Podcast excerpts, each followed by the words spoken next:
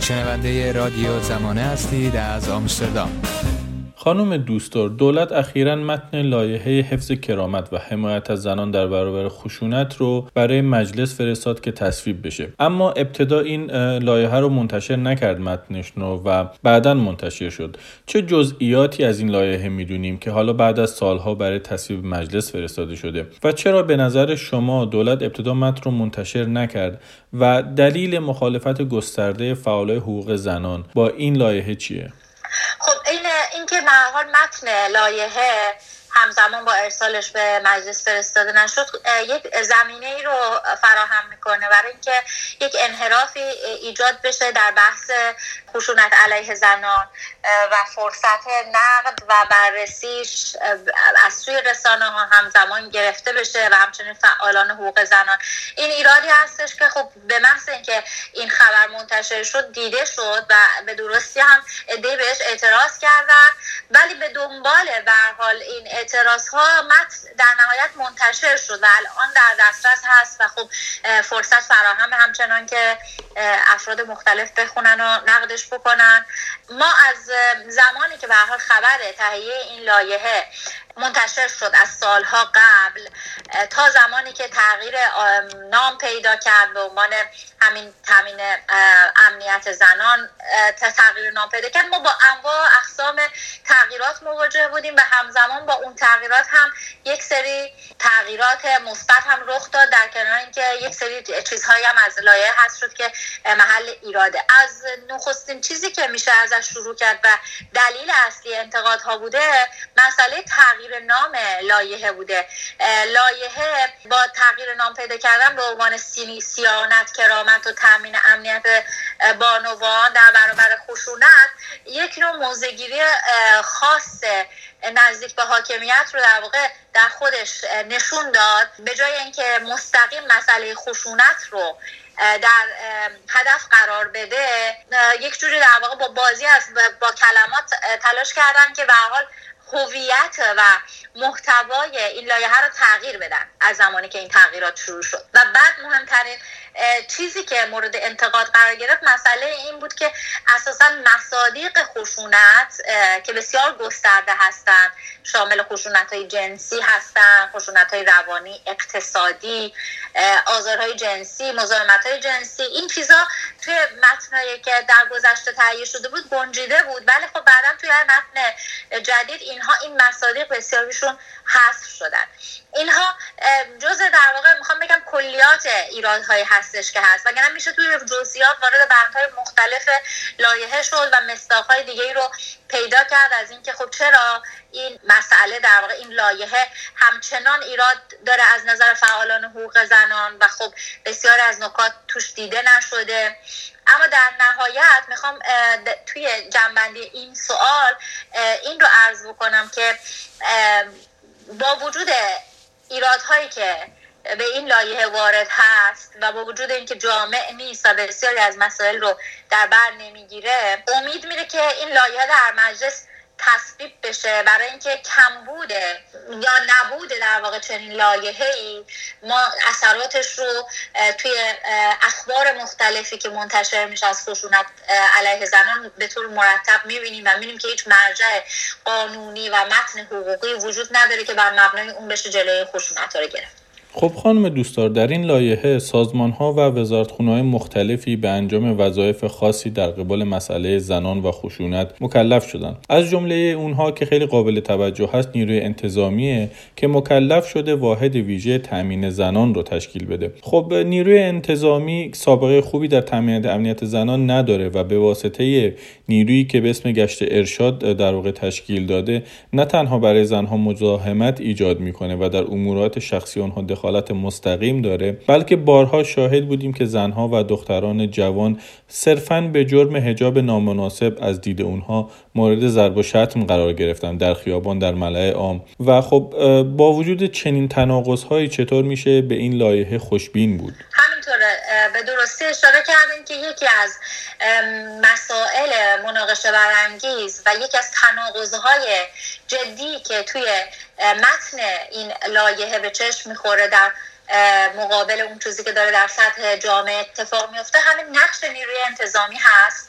برای اینکه نیروی انتظامی موظف شده که فرزن توی کلانتری ها یا به حال تامین نیرو و یا هایی که در در در در, در, در درون این نهاد هستش شرایطی رو فراهم بکنه که خشونت علیه زنان کم بشه. حالا که ما می‌دونیم مثلا همین کلانتری ها خودشون یک محل ابراز خشونت هستن علیه عموم شهروندان و به ویژه زنان. یا می‌دونیم که این نیروهای متخصصی که در واقع توی این لایه پیش بینی شدن برای اینکه بخوان مراقب امنیت زنان باشن اینا خودشون عامل خشونت هستن. تصاویر بسیار زیادی از این اعمال خشونت ها وجود داره. یک به نوعی تبدیل شده به یک تجربه روزمره برای زنان برای اینکه در حتی حضور عادیشون در خیابون ها با مزاحمت نیروی انتظامی به بهانه فرزن مسئله هجاب داره. حضور عادیشون تحت شعا قرار می‌گیره. رفتارهای بسیار نامناسبی از این نهاد را میگه. حتی در داخل فضاهای نیروی انتظامی هم مثلا فرزن جایی که به عنوان پلیس اماکن یا نیروی انتظامی بخش اماکن شناخته میشه. اینها یکی از محلهای اصلی بیقانونی و رفتارهای خشن با زنان هستند در حالی که اون وقت یک همچین نیرویی که خودش در داخل وظایف داخلی خودش دچار تناقض هست. یعنی از یک سوی داره با تحت عنوان یک پروژه بزرگتر برای اون چیزی که به حال ترویج حجاب اسلامی خونده میشه یک بخش از وظایفش اختصاص پیدا کرده به اینکه برخورد بکنه با زنان وقتی که موارد فرزن بی هجابی و بعد هجابی انجام میدن از اون سم می‌خواد رفتار در واقع کنترل بکنه و یا تامین امنیت زنان رو به عهدهش گذاشتن که خب این یکی از ایرادهای بسیار جدی در این حال هم نیروی جایگزین اساسا وجود نداره پیش بینی نشده در این لایحه. مثلا یک نیروی ویژه ای که مهارت های پلیسی هم دیده باشه و در این حال بخواد مداخله بکنه در مسئله خشونت علیه زنان فکر می‌کنم یکی از مهمترین کمبودهایی که این لایحه داره اینه که اساسا اون چیزی که با مسئله خشونت علیه زنان برای بسیاری از این نهادهایی که مسئول دونسته شدن و از جمله نیروی انتظامی اساسا تعریف نشده است. یعنی اینها خود تمام این وزارت خونه ها و نهادها باید پیشا پیش براشون دوره های برگزار بشه مسئله خشونت براشون تبیین بشه تا بعد بتونن حالا نقش موثری داشته باشن. ولی ما می‌بینیم که نه فقط نیروی انتظامی بلکه بسیاری از اون نهادهای دیگه وزارت خونه های دیگه که درگیر شدن با این مسئله این آموزش ها و این پیش آموزش ها رو ندیدن با وجود اینکه خشونت خانگی در ایران شدت خیلی زیادی داره و اغلب زنها از جانب افراد نزدیک و درجه که خانواده مانند شوهر، پدر و برادر بیشتر مورد خشونت قرار می‌گیرن آیا این لایحه واقعا توان حفاظت از زنها در مقابل این خشونت خانگی رو داره؟ یکی از مسائلی که نه فقط در ایران بلکه در جهان برای مبارزه با خشونت خانگی وجود داره این هستش که حریم داخلی خانواده به نحوی به وسیله به حال سنت ها و آداب و رسوم و عرف و به حال مسئله آبرو چیزهای از این دست توی نقاط مختلف جهان. اینقدر این حریم حفاظت میشه که ما می‌دونیم که بسیاری از موارد خشونت خانگی هرگز گزارش نمیشن و حتی در کشورهایی که بسیار قوانین پیشرفته برای مبارزه با خشونت خانگی دارن اینکه انتظار داشته باشیم که موارد خشونت خانگی از جانب افراد نزدیک شوهر برادر پدر اینها گزارش بشه انتظار بسیار بیجاییه و اینها اساسا تو گزارش های سالانه هیچ وقت نمیان. ما وقتی به موضوع ایران نگاه بکنیم این موضوع مضاعف هم هست. یعنی این خطر بیشتر وجود داره و ما همچنان هم تو همین آمارهای ناقصی هم که منتشر میشه هر از گاهی ما می‌دونیم که موارد بسیار اندکی از خشونت خانگی هستش که در ایران گزارش میشه.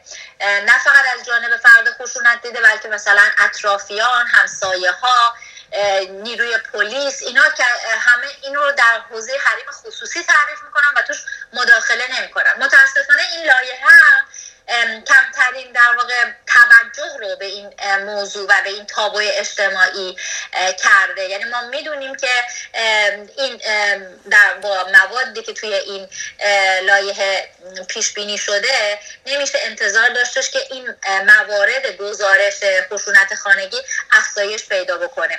حتی من می‌تونم بگم این کلمه حتی به این معنا که ما الان داریم دربارش صحبت می‌کنیم مثلا توی این لایه به کار نرفته.